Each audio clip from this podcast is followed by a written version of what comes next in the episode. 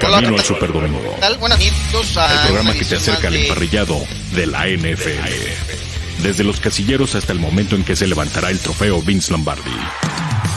Todo, todo en el Camino al Superdomingo. Camino al Superdomingo.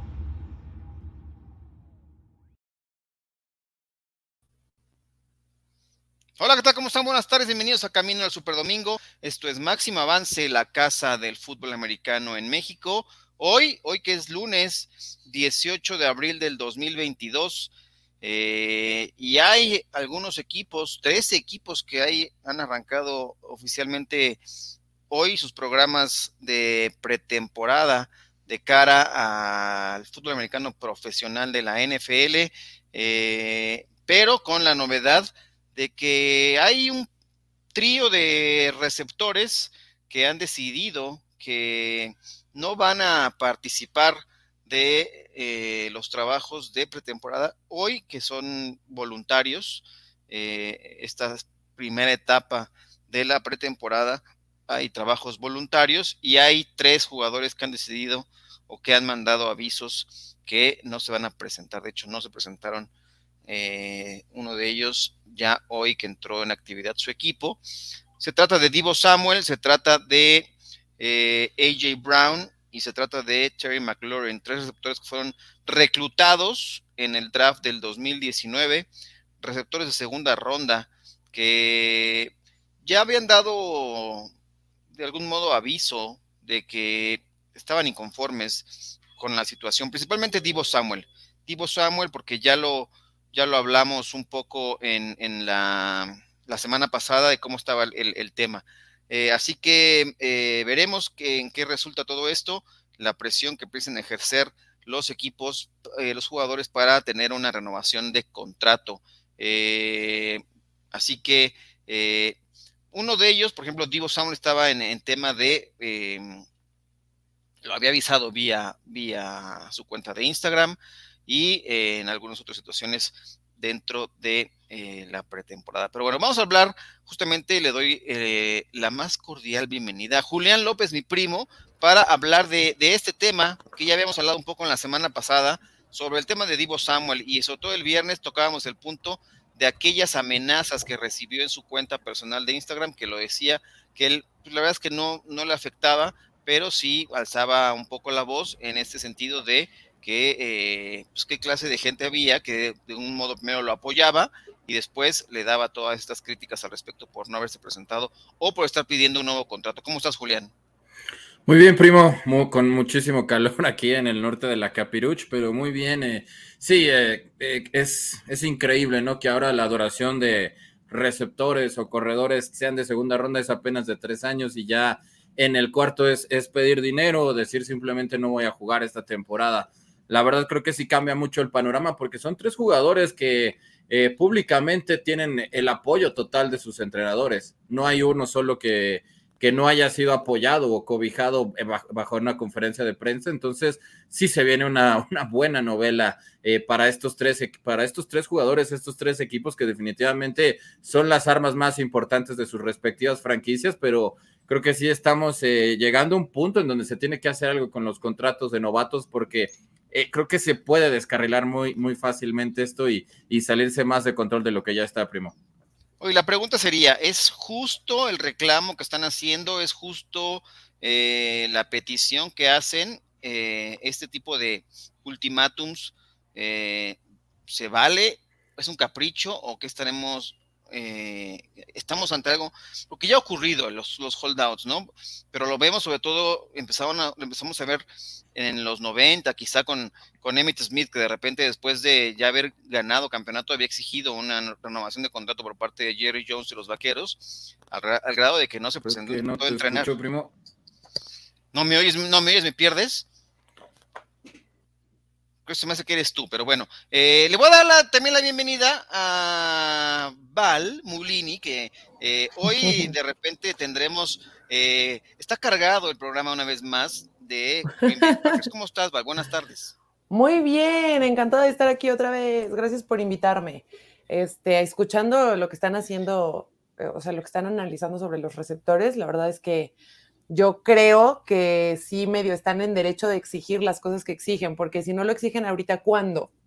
¿No? O sea, soy ferviente creyente que los jugadores tienen que vender el mayor asset que tienen, que es a ellos mismos, y entonces de pronto nos podrá parecer descabellado, pero y si pasado mañana les ocurre algo y ya no tienen la oportunidad de pedirlo, pues literal se les va el tren. Sí, claro. Entonces, ¿sí crees que sea justo la, esta demanda que están pidiendo de nuevos contratos? Lo han demostrado. Eh, sobre todo después del mercado de locura que hemos visto ahora en la, en, la temporada baja, ¿no? Con el asunto de eh, Charek Hill, con el asunto de Davante Adams, que tú debes estar, no sé si te sigas muy triste al respecto por esa partida que, que sufrieron tus Packers. Sí, no, o sea, sí, obviamente es triste perder a, a uno de tus jugadores emblemáticos, sin duda un bastión ofensivo para los Packers, pero también entiendes que pues esto es cíclico, ¿no? Y creo que una de las cosas que tiene la NFL es justamente darle la oportunidad a nuevos talentos. Hace no mucho tiempo Davante no era el bastión de la, de la ofensiva, entonces, y creo yo que eh, los Raiders puede lograr cosas distintas, o sea, a lo mejor no tan grandes, a lo mejor más grandes, no sé, ya lo viví con Brett Favre cuando se fue a los Vikings y dio el mejor año de su vida, lo dio allá, ¿no? No le alcanzó para ser campeón, pero pues te enamoras del jugador no más allá de la camiseta, creo yo. Correcto, y te tengo una sorpresa y vamos a darle la bienvenida. ¡Wow! Es un programa de lujo el día de hoy. Eh, Mayra Gómez, Mayra Gómez, ¿cómo estás? Buenas tardes. Hola, ¿qué tal? Qué gusto saludarlos. Por allí un pajarito me contó que estaban hablando de Divo Samio y dije, ¿cómo? ¿Están hablando de Divo Samio? ¿Por qué todo el mundo quiere hablar de Divo Samio? Pero dije, bueno, vamos a ingresar, vamos a saludarlos, porque ahora tengo mucho tiempo que no tenía el gusto de saludarlos, de platicar con todas las personas, con toda la banda, toda la familia de camino al Super Domingo y además pues estamos a una semana del draft, así que dije, voy a ingresar y por allí le, le escribí a la productora y le dije, oye, si me das ¿me das permiso? Casi, casi. ¿Das posada? aplicó la de tocando la puerta como la que te aplica Manja. Ándale. No, Manjas llega, Manja no la toca, él llega y se mete. que nada más viene de Metiche a representar a mis Football Girls y siempre es un gusto estar aquí platicando del deporte más bonito del mundo. No, pero qué bueno, justamente que estamos hablando hoy de Diego Samuel, me parece perfecto que estés por acá, Mai, porque, pues, ¿quién, mejor que tú que estar eh, platicar sobre el, el día, y día, el día a día de los 49ers y sobre todo con Divo Samuel, más allá de lo que surgió la semana pasada con esta demanda, bueno, no esta demanda, esta, esta queja que presentó sobre algunos aficionados que le están eh, poniendo eh, mensajes de odio, ¿no? Raciales, de qué onda con él. Eh, hoy Divo, pues evidentemente está reclamando un nuevo contrato y no me parece una locura. No sé si ya lo hablábamos la semana pasada con, con Julián, que ahorita tuvo problemas y ya no ha regresado aquí a conectarse. Eh, vale, no creo que vaya a alcanzar para que a Divo le paguen un contrato de, no sé, 25 millones de dólares, pero sí creo que es un receptor que debe estar entre los 19 y los 20 millones de dólares por temporada después de lo que hizo la, campaña pasada. ¿Qué, qué, hay en el entorno? ¿Qué, se ha escuchado con, con el equipo de los 49ers al respecto de este tema, Mayra?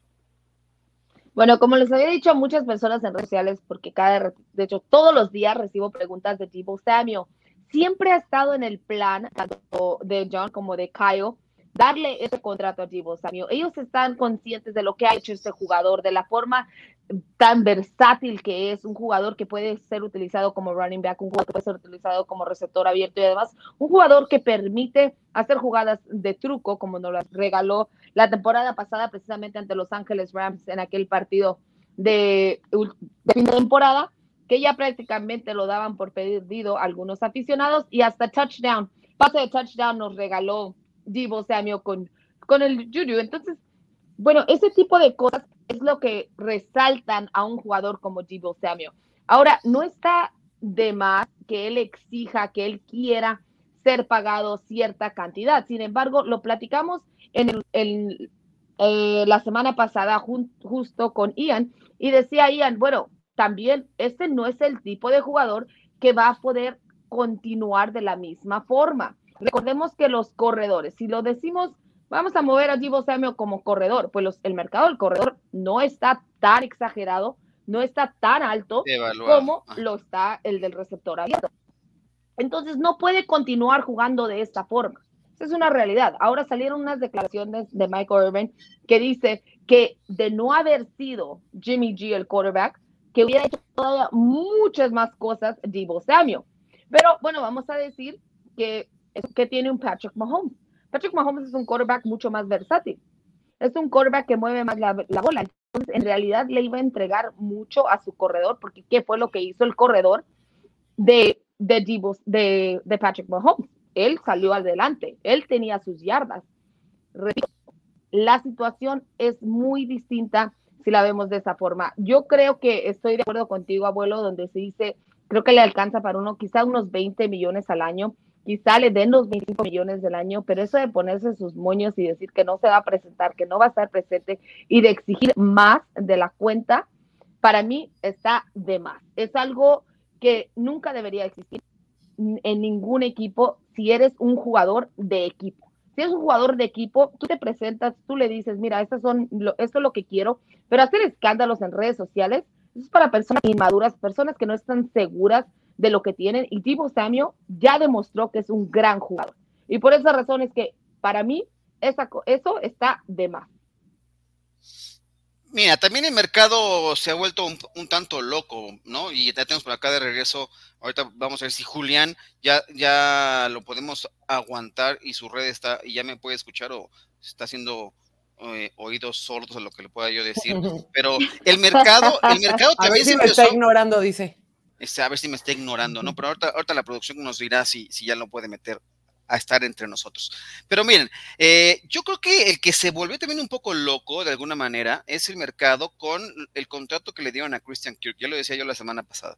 Eh, también me pareció que fue un, contrato un tanto exagerado para un, un receptor que desde mi punto de vista, sí, los números podríamos decir que lo avalan de algún modo. Hay una tabla que pusimos en la nota que está ahí en, en máximoavance.com. Si vemos un poco los números de Christian Kirk, eh, en un lapso de 2019 a la fecha, que son en lo que esos tres receptores que están hoy reclamando eh, un nuevo contrato, sus números están por ahí, ¿no? Christian Kirk mula 193 eh, recepciones, 2.312 yardas. Divo Samuel, tiene menos recepciones, 167, 2.598 yardas y tiene menos eh, pases de touchdown, solamente considerando el tema de touchdowns y todo por el ataque aéreo. Aquí no está considerado el aporte que hizo Divo Samuel la temporada pasada con eh, las carreras y con los además otros ocho touchdowns que le pondrían muy por encima eh, los números de Divo en comparación con Christian Kirk. Pero si hablamos también de AJ Brown y de Terry McLaurin, pues son tres receptores que están entre de lo mejor, sobre todo Terry McLaurin, que a lo mejor con corebacks de poco atractivos, en tres temporadas Val acumuló 222 recepciones, 3.090 yardas y 16 pases de touchdown. Es un receptor que eh, imagínate lo que pudiera llegar a ser si tiene un coreback de élite lanzándole el balón. Sí, yo creo, yo creo que sin duda la combinación con un gran quarterback le hace la diferencia al receptor, no, no porque el receptor en sí mismo no, no sea una maravilla, ¿no? Y, yo lo decía poquitito antes de que entrara Mai, a lo mejor el tema, por ejemplo, de los Packers, de perder a Davante Adams, pues a lo mejor no, no es una garantía que vas a tener el mismo nivel de Davante Adams con Derek Carr lanzándole, porque entiendes que las características de un quarterback y del otro pues, no son las mismas, ¿no? Entonces, yo sí estoy de acuerdo contigo en que el haberle pagado tanto a un receptor que a lo mejor no tiene estas características maravillosas, hace que todo lo demás se descontrole, pero, pero también creo, y, estoy de acuerdo con lo que decía ahorita Mayra, el tema del berrinche que los jugadores están haciendo, y digo, en Green Bay lo vivimos perfecto, con además el líder del, del equipo, ¿no? Este tema de no me presento, sigo en Hawái, ¿no? Y se está haciendo cada vez más y más y más constante. Y entonces de pronto ya parece que se trata como de berrinches y pues no sé, a, a Dak le funcionó, a Seke le funcionó, a Aaron Rodgers le funcionó, pero a lo mejor no le va a funcionar a todos los jugadores para toda la vida y sí creo que la NFL tiene que hacer algo al respecto. Las reglas están puestas para ver que son voluntarios los trabajos que tienen ahora, pero además eh, Julián, ya que estás acá de regreso, tener los berrinches que armó Aaron Rodgers la temporada pasada lo, lo replicó o lo, él respondió con una temporada de, de MVP, una vez más, ¿no? Números, no se vio afectado y puede, se, se puede dar el lujo de decir, pues, no me presento a entrenar y miren lo que puedo hacer. ¿Cuántos jugadores con la capacidad de Aaron Rodgers pueden decir que pueden hacer eso y responder con una, temporada con ese nivel, Julián? No, es, muy complicado, ¿no? Sobre todo porque pues Jordan Love pasó a ser el pick más innecesario de la historia. Eh, Green Bay escaló y, bueno, Rodgers eh, pues prácticamente ahorita ya está con los peores números defensivos en la historia de la, de, de la postemporada. Ningún coreback ha sido menos arropado. Entonces creo que para dentro de lo que cabe de él, su, su berrincho, su queja está más que bien justificada, la verdad porque eh, la gerencia general y el cambio de, dirección del equipo venían con un mensaje muy claro, ¿no? De tratar de evitar lo que le hizo al final a Mike McCarthy y, y, vamos a mandar un mensaje de que pensamos que ya estás viejo, pensamos que ya no puedes durar o no te puedes mantener sano y bueno, creo que el tiro le salió completamente por, por, la culata a la gerencia general, pero son muy pocos, muy pocos los que pueden respaldar este tipo de trash talking, por así decirlo. El caso de Rogers es único y la, la gente, bueno, eh, creo que también es un caso muy particular porque pues en automático, ¿no? Ahorita ya creo que es el jugador más odiado de, de toda la NFL y, y, es, y, es, odiado a, a, un grado de que pues no se ha visto en un escándalo, digamos, sexual, en un escándalo de violencia doméstica, simplemente son sus formas, las cuales no, no le parecen a la gente, pero pues muchas veces no, no se entiende este meollo, este trasfondo de que un tipo tan talentoso solamente le ha sacado un campeonato de provecho, creo que ahí sí es culpa de la gerencia, pero en el caso de, de los receptores, creo que sí es, es, hora de decir basta, ¿no? O sea, yo, qué bueno que ahorita está Mike, porque yo desconozco realmente si lo que está pidiendo Divo Samuel, porque he escuchado que se manejan, que quiere ser el mejor pagado de la liga, eso sí me parecería increíble. Y ahorita ya la, la baraja de ofertas y de, de posibles destinatarios en cuanto a un canje, aunque creo que va a ser muy complicado que salga porque la gerencia lo ha respaldado y ha demostrado cosas increíbles, pero al final, pues es solamente una temporada de mil yardas. Y, y si una temporada de mil yardas realmente son suficientes credenciales como para que tú pidas ser el mejor pagado de, de, la NFL, creo que sí. Ya nos volvimos locos y es hora de poner un freno de mano en instantáneo, con todo el respeto que me merece Divo Samuel y de que tiene mejores números de lo que tuvo, por ejemplo, Terrell Owens, que también es un monstruo, ¿no? Pero creo que ahí sí ya, ya, ya no se puede decir absolutamente nada. Oigan, te amo, Mike. Te, amo, Mike. Le voy a pedir a la producción que me saque. Te amo, Mike. es que, es que vi que estaban uniformados y no estaban uniformada. Entonces, mira, así de sencillo, chicos. Ahora, y hasta de amarillo, Mike, y hasta de amarillo. Sí, exacto. Entonces yo dije, yo, yo vi que llegó Julián y dije, oh, nadie me avisó que había uniforme. Entonces tuve que ir por el uniforme. Oye, evitan, aquí miren, no es nueva, ¿eh? No es nueva.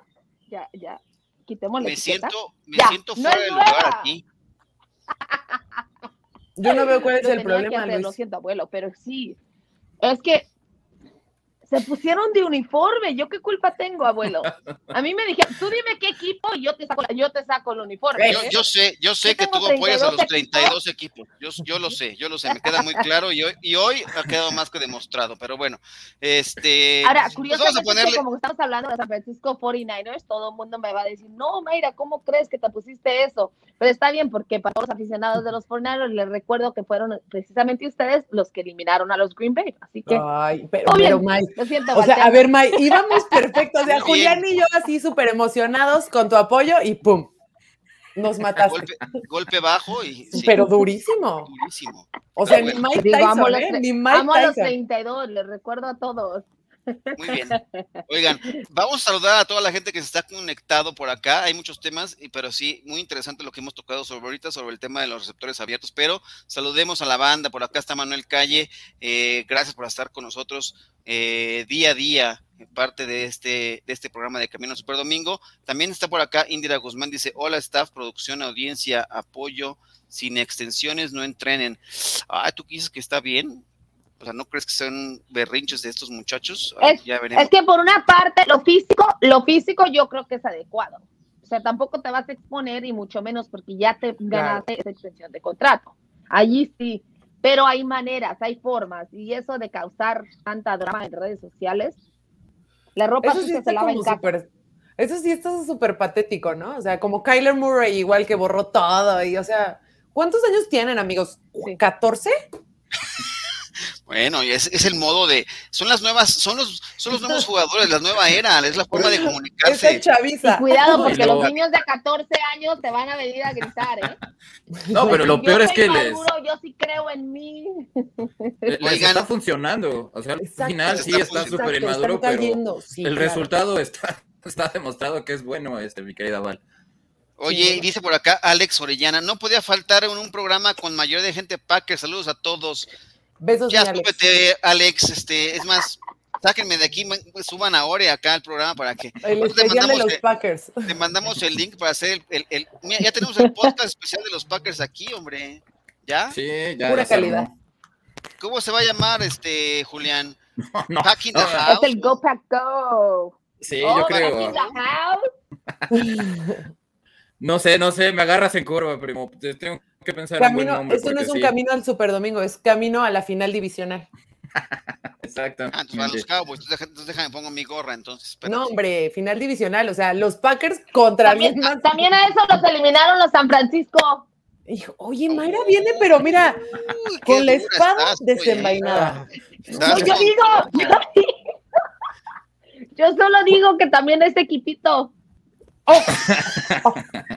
Qué fuerte, oye. Este, mejor vamos al siguiente tema antes de pasar a la encuesta del día, porque hoy justamente que estábamos hablando de los de estos receptores, hoy sale a, platicar eh, dos personas de los eh, Kansas City Chiefs. Sale Andy Reid primero diciendo que eh, que él no cree que vaya a cambiar muchísimo el esquema ofensivo del equipo de los Chiefs tras la salida de Tariq Hill.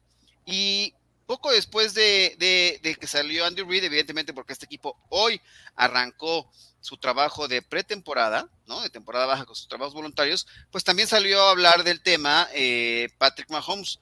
Eh, a él lo mantuvieron un poco en lo, oscuro, en lo oscurito, dando, no le daban la información de que iba a salir uno de sus mejores receptores, su mejor receptor de la temporada pasada en lo que se refiere a yardas, y se enteró ya que pues todo el mundo, ¿no? Se dio a conocer la noticia, Evidentemente fue un tema de shock para Patrick Mahomes, pero está contento por el contrato multimillonario que recibió su amigo, aunque sí lo va a extrañar. Dice Andy Reid que bueno, que no cree que lo vayan a extrañar demasiado porque eh, si bien hay jugadores con otras características, pero cree que podrán compensarlo con, por ejemplo, la velocidad de un Michael Hartman o con los recién traídos eh, Juju Smith-Schuster, ¿no? Que estará un año con el equipo de los Chiefs demostrando si es que puede ser un tipo que brille, ¿no? En medio de, de grandes estrellas y también, ¿no? ¿Por qué, por qué no pensar en, en Marqués Valdés Scantling, que también ha llegado y ustedes podrían hablar muy bien de este jugador,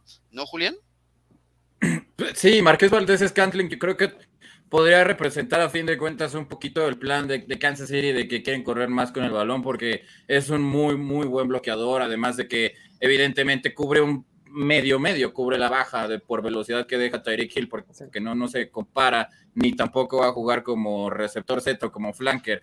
O sea, sí les va a ayudar mucho a los jefes de Kansas City, pero al final creo que es una declaración como las que daba Kyle Shanahan cuando tenía que renovar un corredor, así de, no, no importa quién sea, de todas formas nosotros vamos a seguir corriendo igual. Yo, yo creo que esta temporada sí se vio un bajón eh, en cuanto a la, a la explosividad de la, de la ofensiva de los jefes de Kansas City y quitarle a, Tyreek Hill, creo que evidentemente sí se va a terminar mostrando que también eh, el capital que ahorita tiene Kansas para construir es, es muy importante. Quizás por ese lado sí le doy un poquito de razón a Tyreek Hill porque sus temporadas, pues la, la, mejor fue de 1479 yardas, ¿no? Cuando llegaron al Super Bowl y tuvo 12 recepciones de anotación.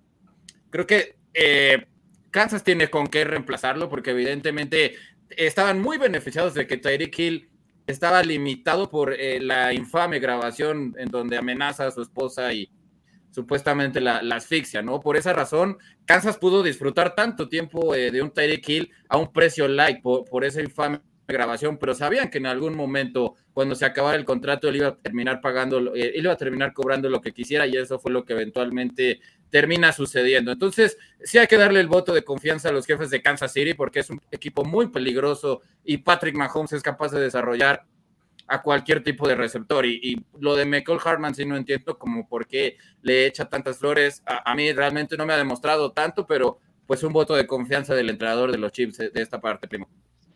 Eh, Mayra, ¿quién crees que vaya a final de cuentas a recibir antes que nadie de esos tres receptores? ¿Habrá alguno que le den su brazo a torcer los equipos entre AJ Brown con los Titans, Divo Samuel, ya hablamos de él con los 49ers, o eh, Terry McLaurin con los Commanders? ¿Quién crees que vaya a dar primero su brazo a torcer? Bueno, si no vamos por el tope salarial, yo creo que los Commanders son los más factibles para hacerlo.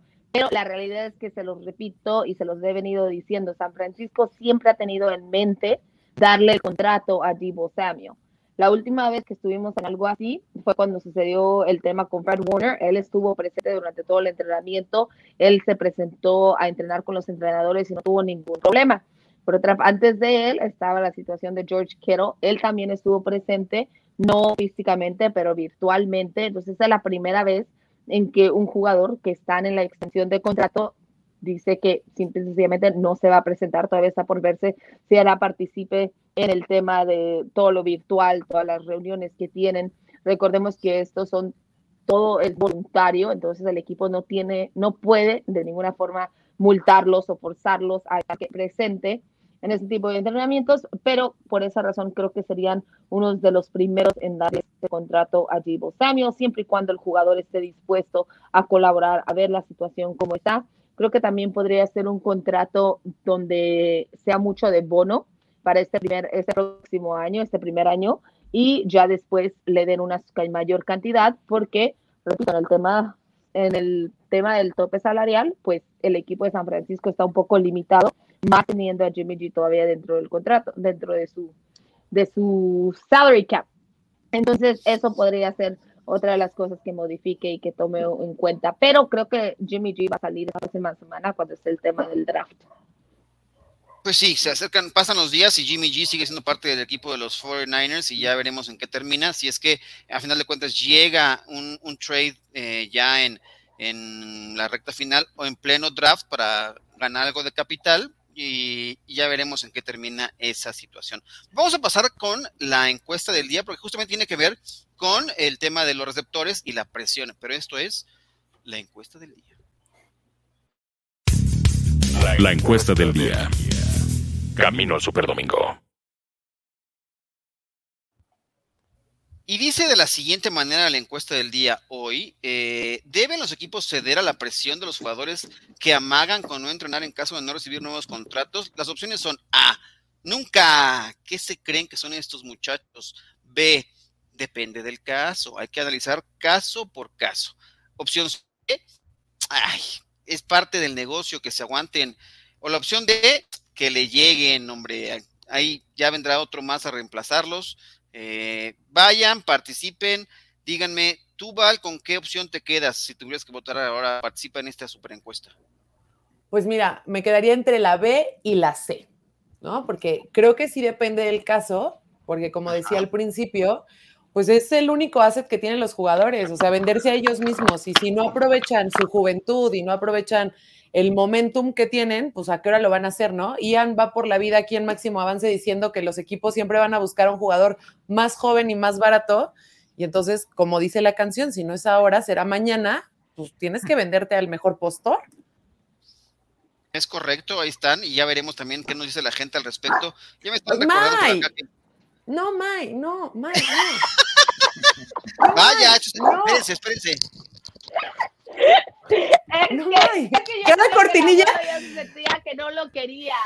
O sea, May, que May está como en obra de teatro. Cada cortinilla, pum, hace cambio de vestuario.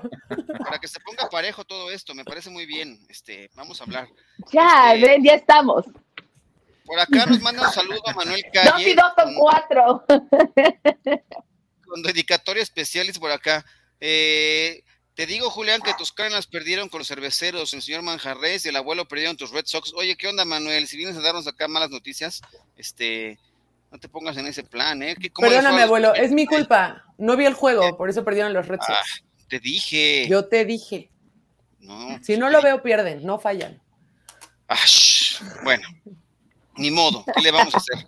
Este, oigan, el que ya, ya cobró y ya, ya, le enseñaron acá Show Me the Money, es justamente Denzel Ward, este cornerback del equipo de los eh, Cleveland Browns. Hoy le han enseñado el dinerito, cinco años de contrato, 100,5 millones de dólares, 71 de esos millones eh, garantizados. Eh, tiene todavía, apenas tiene 24 años de edad este, este cornerback, que es hoy ya el mejor pagado de la liga, superando por unos que en promedio 100 mil dólares a Jalen Ramsey. merecido este contrato. a ver, Val, empiezo contigo. ¿Qué opinas de este contrato que ha recibido hoy Denzel Ward eh, cornerback de los, de los Cleveland Browns.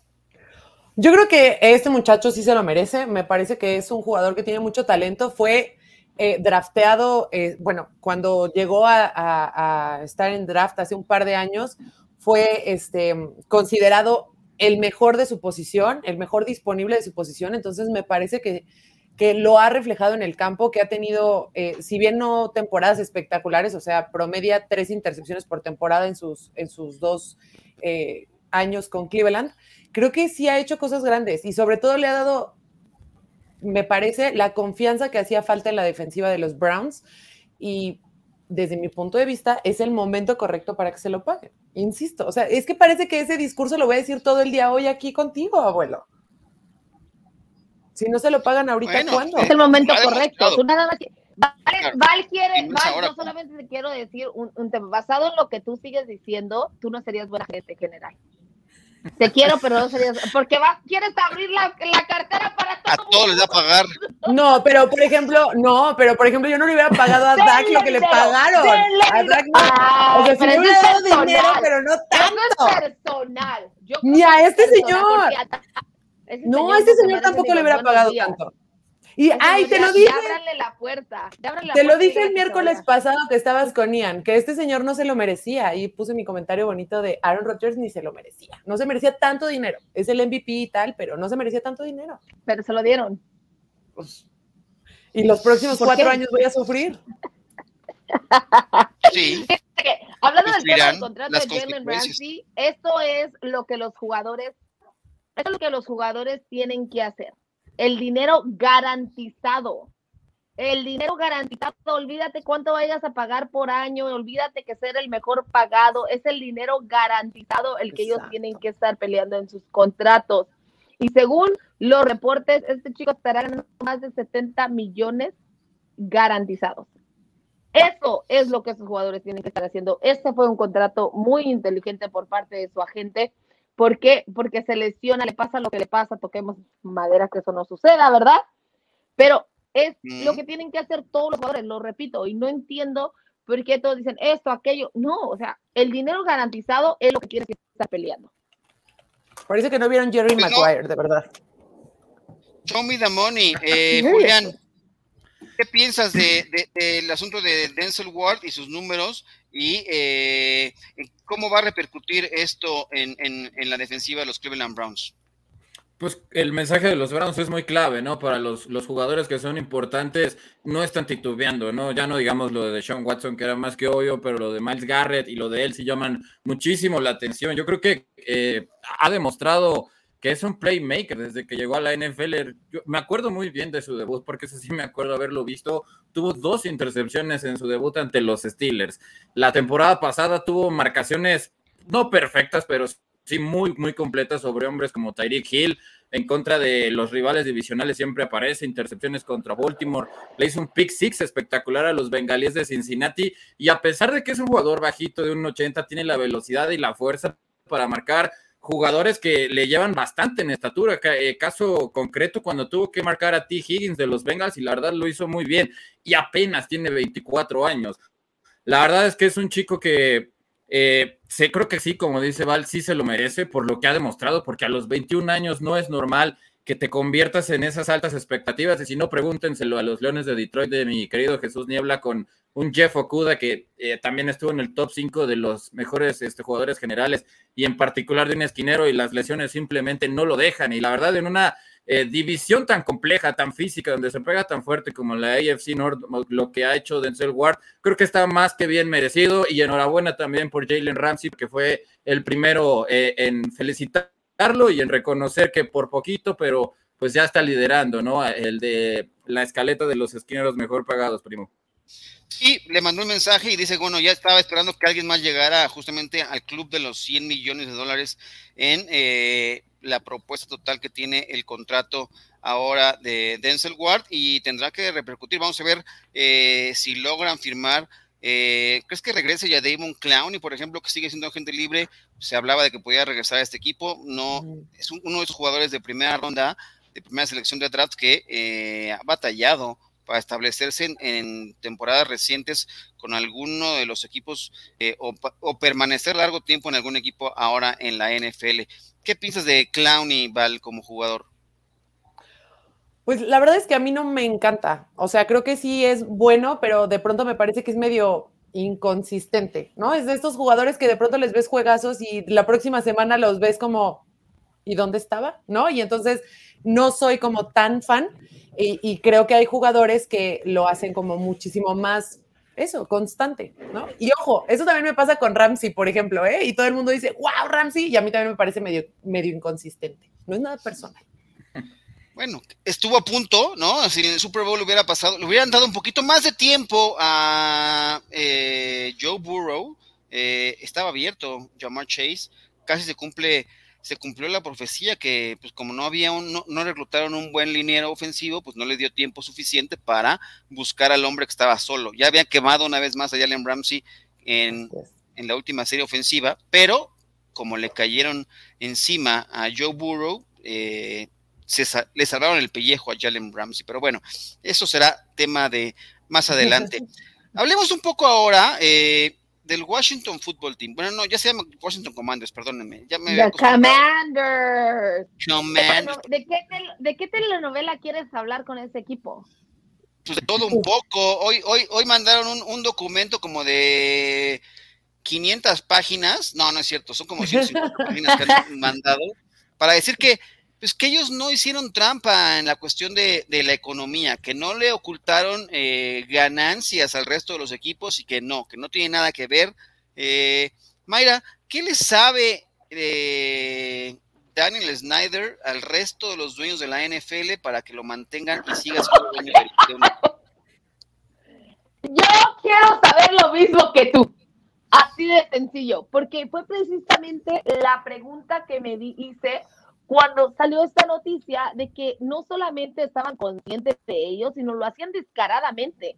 El, la persona, el accountant, o sea, la persona que se encarga de las finanzas, tenía dos folletos, el real y el que mostraban, para precisamente tener en cuenta cuánto dinero se estaban robando, cuánto dinero no estaban procesando de la forma adecuada. Entonces, ahora no solamente sale a la luz que robaron, sino robaron de los otros dueños de la NFL, robaron directamente de la NFL y además robaron de sus propios aficionados. Eso es lo peor de todo, en mi punto de vista, de todo lo que hizo Snyder, porque, ok, va, entre ustedes se roban, entre ustedes se hacen daño, pues es entre ustedes. Pero ya meterte con la afición, meterte con tu público, meterte con esta gente que varios de ellos trabajan para precisamente convertirse en abonados, que están haciendo su ahorro, que ponen al lado su dinero para estar presente, para estar apoyándonos, apoyando a estos equipos, y te vas y te metes con ellos. Cuando hacen su depósito, según este reporte, lo hacen hasta lo imposible, lo hacían imposible para que regresaran el depósito. Entonces, por esa razón es que yo digo, de todo, de todo, no te metas con tu afición, no de esta forma es ellos, son, es, esa afición la que te hace un gran equipo, es esa afición la que está presente cuando estás perdiendo las buenas en las malas, pero ahora está demostrado que engañaste a la gente que según tú deberías querer más. Sí, ahí están. Y esta investigación nada más no viene de cualquier lado, viene del Congreso. Entonces, híjole, eh, ya los dichos, pues tienen que demostrarlo más bien con, ¿no? Papelito habla. O sea, ahí está todo demostrado y ahora pues, están presentando ellos su documento a largo plazo. Pues, pues ellos no hicieron lo que los están acusando de haberlo hecho. Pero yo estoy contigo, pero yo quiero saber qué le sabe Jan Snyder, qué es lo que tiene oculto el resto de los dueños o de la NFL y ahora se convierte en un problema de RP. ¿Qué va a hacer mayor daño? ¿Qué causa más daño? ¿Mantener a Jan Snyder o lo que Jan Snyder tiene ocultado que salga a la luz? No, pues les van a volver a cambiar el nombre y ya lo arreglan. Pues, ¿No? eso, no será, eso no será tan sencillo, Y por esa razón es que ahora es cuando empieza, repito, cuando sale la pregunta, ¿qué es lo que va a hacer la NFL? O sea, le, le da por su lado a Snyder y le dice, ok, está bien, hiciste esto. Pero hace algunos meses acabas de decirle a un jugador que está suspendido por las apuestas debido a que hace quedar mal a la NFL. Pues ahora es un dueño que le robó a la NFL, es un dueño que le robó a sus aficionados es un dueño que ya una y otra vez ha estado involucrado en muchísimos escándalos, pues, ¿qué le haces a ese dueño? Exacto. Pero pues le, eh, viene robando ya mucho tiempo, ¿eh? porque las quejas de los aficionados en Washington del precio de los abonos y además las condiciones de ese estadio que imagínate vas a pagar un abono carísimo para que te termine cayendo agua del caño directamente en la cara, así es, solamente tú. O te caigas tú, ajá. O te caigas tú en el estadio. o te caigas tú. Pero sí, creo que es una bomba que no, que la NFL no quiere afrontar, porque ya esto ya es ridículo. O sea, que, que siga negando, porque además le echan la culpa a Jason Friedman de que él es un mentiroso, de que inclusive se le comprobó este acoso sexual, como ahora sí quieren hablar de acoso sexual, los del Washington Football Team o Commanders, como se dicen, porque es precisamente para tapar lo que está descubriendo Jason Friedman, ¿no? Creo que así sería lo más ridículo de todo, ya lo hemos dicho en semanas anteriores, que esto fuera lo que obligara a la NFL a que ya, que tengan que cambiar de dueño, porque si ya es, ya es insostenible, ya es incomprensible y ya la verdad huele a que por un momento parece que el Washington Football Team pues todavía le van a aguantar unos, un asesinato y un par de robos al banco, porque ya de verdad no, no se entiende qué tiene que hacer para que provoquen un, un cambio de gerencia, ¿no? En la NBA, que siempre es una liga más progresista, al dueño de los Clippers lo hicieron vender al equipo nada más por utilizar la palabra N. Y aquí Dan Snyder tiene un crédito como de, uh, ¿para qué te cuento? Entonces sí, ya, ya es incomprensible esta situación. Sí, bueno, en la NFL también ocurrió con el tema de las, de las Panteras de Carolina. Richardson tuvo que vender el equipo por el tema de cómo se realizaba también el esquema de... Fue acoso laboral, ¿no? Dentro del equipo pero eh, no ha ocurrido lo mismo con el equipo del el Washington Football Team, Washington Commanders o Washington Redskins, como quieran llamar a este equipo. Eh, el equipo de Snyder. Ajá. El equipo de Snyder, ajá. Los Snyders deberían llamarlos ahora, pero bueno. Un seguro la próxima temporada, de verdad. Va a ser como los Cowboys. Este va a ser el año en que van a correr a Daniel Snyder de la NFL. Oye, así han de decir sus aficionados, este sí es el año en el que lo corre y, nomás no lo ven llegar, ¿no? Terrible. Como los Cowboys. Tampoco lo vemos llegar, tienes toda la razón. Me encanta venir a platicar con ustedes, de verdad. Oye, pero por lo menos. no, mejor, no les, no, yo, yo, iba a decir algo, nos iba a defender porque tengo la gorra, abuelo, pero luego me acordé que también los amo entonces no diré, no diremos que Aaron Rodgers se hace chiquito cuando ve el anillo. Mejor vamos a hablar de lo dije! ¿Qué onda? O sea, a ver, tienes amor para los 32 equipos, pero también tienes hate por mayor para los Packers nada más, ¿o cómo? No es hate, no, no es hate, son hechos reales. No palabras. Hechos. Nada más. Se basa... Solo por eso voy a estar de acuerdo contigo, porque los hechos son así. Irrefutables. Pues sí. ¿Qué se le va a hacer? Oigan. Eh, o cuando ve rojo, ¿cuándo es? ¿El anillo o el rojo? Yo creo que con el rojo. Es como los toros, en el sentido inverso. Ajá, sí, algo así. Bueno, oigan, Malcolm Butler dice que ya dejó atrás el pasado y que ahora que regresa con el equipo de los New England Patriots, eh, ya eso de que lo hayan mandado a la banca en el Super Bowl 52 queda en el olvido, ¿no? Borrón y cuenta nueva, Julián.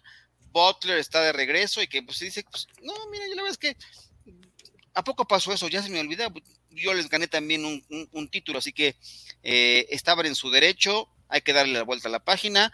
Eh, lo importante es que voy a seguir mi carrera, voy a regresar y estoy de nuevo en un equipo. Y bueno, Malcolm Butler de regreso a los New England Patriots y borrón y cuenta nueva. Esto es negocio, ¿no, Julián? 100%. Sí, y lo, dice muy bien, ¿no? Lo importante de toda esta situación es aprender a no quemar los puentes, ¿no? Sí fue muy doloroso esa suplencia para él, pero la verdad es que era un jugador que eh, la mayor parte de la gente lo veían más fuera que dentro de la NFL para continuar su carrera. Se le da esta oportunidad que eh, yo no creo que vaya a ser el hombre indicado a la edad que tiene para llenar el gigantesco hueco dejado por JC Jackson, pero definitivamente esa ayuda que necesita unos Patriotas de Nueva Inglaterra que, están siendo muy cuestionados si pueden triunfar o no ante la baja de Tom Brady. Creo que es muy rápido para, para saber eso, pero e, es un muy buen mensaje de parte de, Malcolm Butler. Eh, es un líder, sabe que es un jugador sumamente querido por lo que hizo, como lo decías, ante los halcones marinos de Seattle. Y bueno, yo no le auguro que dure más, si acaso una temporada o dos, para que Nueva Inglaterra pueda seguir disfrutando de uno de sus más grandes héroes, definitivamente. Pues ahí está, vamos a ver qué ocurre con él. Yo tampoco creo que vaya a ser un, jugador como de mucho potencial o que vaya a marcar la diferencia en ese equipo después de que se fuera, por ejemplo, un CJ Jackson. Eh, es así, puede ser una, baja muy sensible y no creo que vaya a llegar a él para reemplazar, quizá dar eh, profundidad ahí en, el, en, el, los backs defensivos. Eh, también hablábamos la semana pasada del tema de Kelvin. Kelvin Joseph, este cornerback del equipo de los Cowboys, eh, reclutado la temporada, la temporada pasada en el draft, que se vio inmiscuido o involucrado en un tema de un tiroteo. Lo tocamos el viernes en el programa de, aquí de Camino Super Domingo y el fin de semana después ya eh, tuvo acercamientos con la policía y ya veremos en qué termina la situación de él en lo, en lo personal, pero por lo pronto ya hubo dos arrestos eh, de tipos que estaban involucrados en este tiroteo en el cual resultó muerto un, eh, un hombre de 20 años, Cameron Ray, si mal no recuerdo el nombre, eh, ya, ya hubo consecuencias contra estas personas, inclusive ellos fueron y se presentaron entre la policía eh, y se va a ir desarrollando ese tema. ¿Qué pasará con Joseph que se ocultó la información que había estado metido ¿no? en, el, en la SUV desde, la cual se realizaron los tiros con el cual resulta eh, muerto, ¿no? un homicidio, eh, este hombre. Eh, ya veremos en qué termina la situación con él y además un caso más para analizar, Val, de parte del comisionado sobre la violación al código de conducta personal de los jugadores, ¿no? Sí, código que con el ejemplo que ponía hace rato Mike queda ahí como medio abierto todo el tiempo y esa consideración y parece que a contentillo, ¿no? Y entonces sí perdono que tengas temas de abuso sexual, sí perdono que tengas temas de violencia doméstica, sí perdono que estés involucrado en temas como homicidios, pero no perdono que apuestes, ¿no? Entonces, eh, creo que esta parte de la NFL es sin duda una de las cosas más inconsistentes y donde sin duda alguna, el, mensaje que la liga manda es, siempre va a ser más, más importante el talento o la aportación del jugador que eh, dentro del campo que lo que hace allá afuera, ¿no? Que su vida, eh, digamos, fuera, del, fuera del, del emparrillado. Y creo que es un tema peligroso porque al final de cuentas no dejan de ser ídolos, no dejan de ser personas que muchos niños admiran, que muchos jóvenes admiran y que no solamente los admiran, sino que ven en ellos la posibilidad de cumplir ese sueño, ¿no? Entonces, creo que una vez más, honestamente no creo que vaya a pasar, pero creo que es una vez más la oportunidad para que la liga dé un mensaje claro al respecto, pero insisto, creo que se va a quedar en lo que siempre pasa, así como, oh, no, sí, qué triste, bueno, lo vamos a multar dos partidos y lo vamos a mandar a terapia y check, ya cumplí socialmente ya cumplí con lo que se me exige. Disculpa, disculpa que te interrumpa, Val, pero también tenemos que ponernos, como se lo decíamos antes, hace como de, broma, los hechos, la realidad. ¿Qué, qué tanto estaba él involucrado? Hay video que dice que hubo un altercado entre los dos grupos, pero no dice, o sea, dice también que esas mismas pruebas dicen que él no fue el que disparó. no sabemos de quién es la arma, no sabemos quién tomó la decisión de hacerlo y todos hemos sido parte de un grupo donde una persona dice, no, que yo me voy a brincar de este túnel o yo voy a hacer esto o yo voy a hacer aquello y uno no tiene nada que ver en ello. Muy aparte de que tú estabas presente, muy aparte de que tú pudiste quizá motivar a la persona para no hacer las cosas, la culpa no es tuya. Entonces también tenemos que hacer ver los hechos, tenemos que esperar para ver la NFL ya abrió una investigación precisamente para ver qué tanto involucrado estaba él. Y claro que lo van a castigar de alguna forma u otra, porque ya está el video de que sí estuvo involucrado en el tema al inicio, en donde hubo el altercado entre estos dos grupos.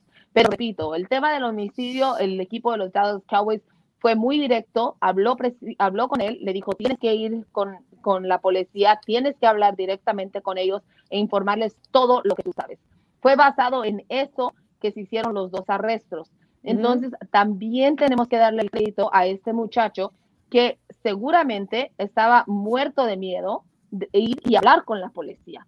O sea, pudo haber estado tratando de, de, manejar una situación que sigue siendo un joven, sigue siendo un muchacho que, bueno, vamos, tiene 23, 24 años, es un muchacho joven que no sabemos qué tanto involucrado. Hemos platicado mucho de dónde vienen los varios de esos jugadores, pero repito, antes de decir la NFL tiene que hacer un ejemplo de él, tenemos que saber qué tan involucrado estaba el jugador, qué tan involucrado estaba Joseph y ver entonces ahora si es acorde el castigo que le va a dar la NFL. creo, creo, Mike, que acaba de pasar, perdóname, Julián, nada más que me cerrar esta idea. Creo que acaba, en lo que tú dices y lo que yo digo, creo que es justamente el meollo de la pelea de la NFL, que es el apostar a, la bondad del jugador, que es lo que tú estás exponiendo, o el tema de er, tratar de erradicarlo de raíz, que es lo que yo estoy exponiendo, ¿no? Porque a lo mejor sí podemos apelar a que quizá él no estuvo tan involucrado, pero quizá no estuvo tan involucrado tampoco, no sé, eh, algún, alguien más en el pasado hasta que se volvió en algo más grande ya le pusimos atención, ¿no? O sea, creo que desde mi perspectiva del piensa mal y acertarás, algo chiquito como esto, para mí lo grave fue que lo haya intentado ocultar. Tú dices porque estaba muerto de miedo. Yo no creo que haya sido porque estaba muerto de miedo, sino porque sabía las implicaciones que esto iba a tener, sabía que no era cualquier cosa. Entonces, creo que en la cuestión de perspectivas es justo ahí donde la veleta de la NFL una y otra vez no deja de estar clara. Perdóname, Julián. No, sí, eh, completamente de acuerdo, porque lo que no lo deja bien parado es que los Cowboys eh, fueron los primeros que le aconsejaron acercarse a la policía y yo no sé si es como dice Mike, por miedo o, porque realmente es muy complicado que una persona que va dentro de una SUV y se da cuenta de un percance de este nivel no sepa quién es el homicida. O sea, creo que desde ahí eh, y el hecho de que se haya salvado en esta primera charla con la policía, pues lo deja bien parado, porque el, viernes comentábamos lo complejas que son las leyes en Texas para que te puedan cargar con un grado de homicidio aunque tú no hayas disparado. Aunque tú seas el que iba de copiloto en la parte de atrás o manejando, pueden cargar con todos por estas Texas Low Parties que son muy polémicas porque pues se llevan de corbatas a todos. Ahí en Texas eh, la, ley es muy dura y es así. Entonces, creo que esa situación sí nos debe de poner a pensar y, ya saliéndome un poco de esto, eh, primo, eh, hablando en lo deportivo, creo que sí se espera mucho porque realmente es un jugador que no ha demostrado nada, porque a pesar de que Dallas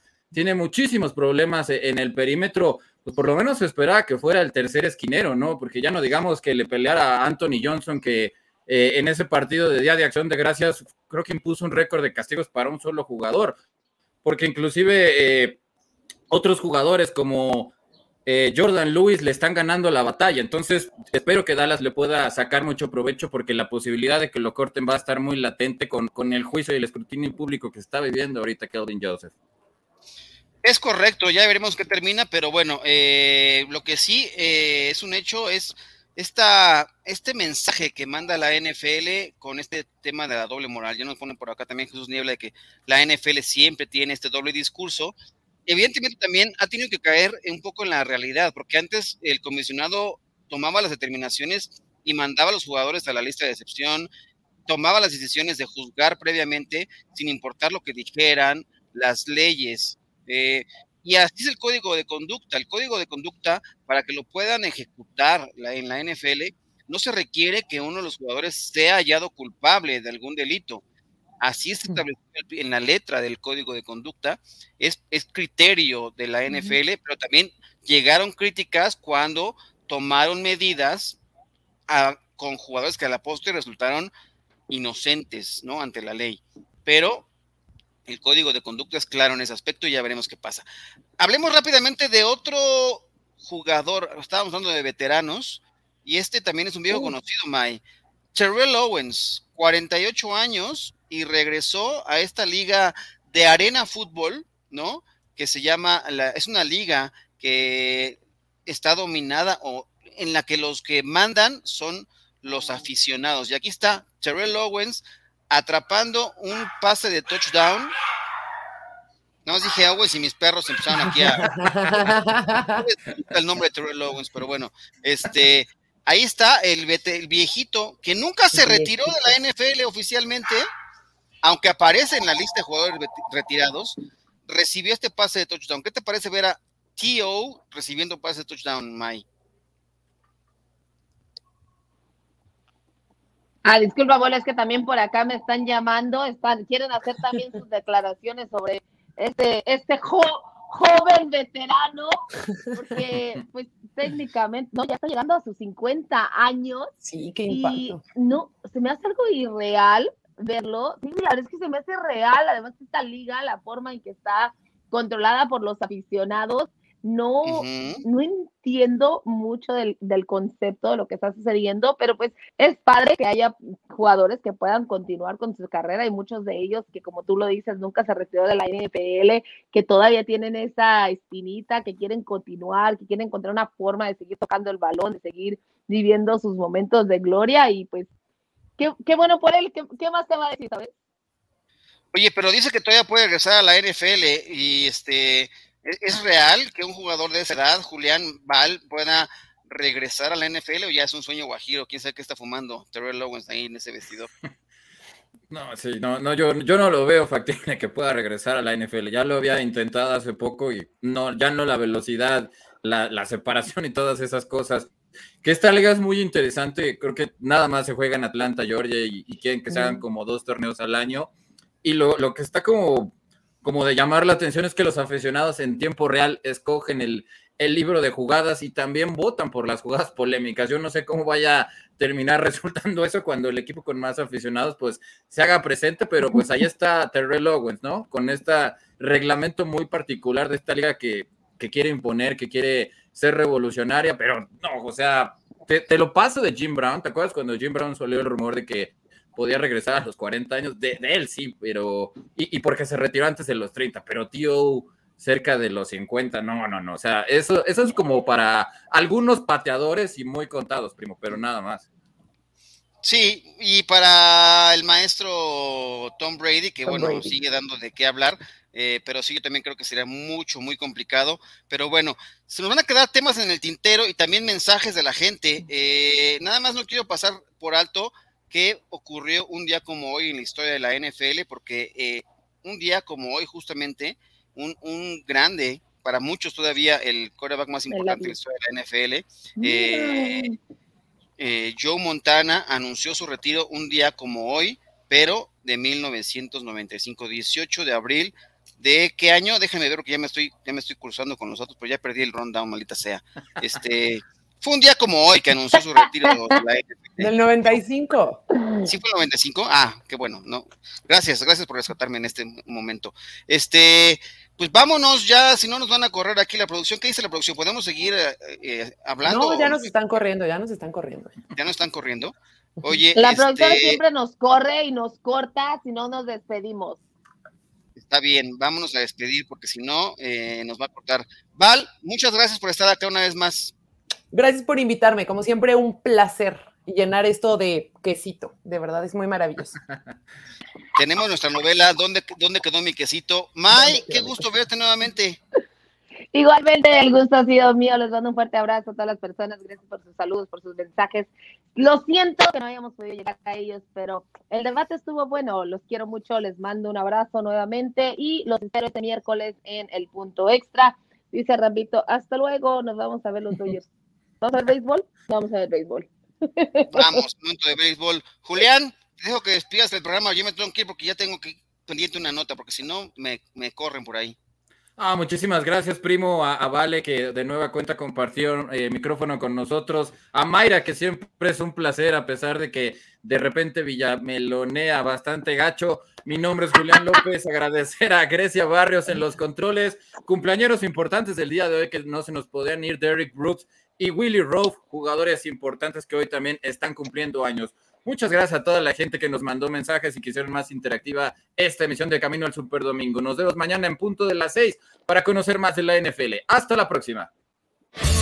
Esto fue Camino al Super Domingo, el programa que te acerca al emparrillado de la NFL. Camino al Super Domingo.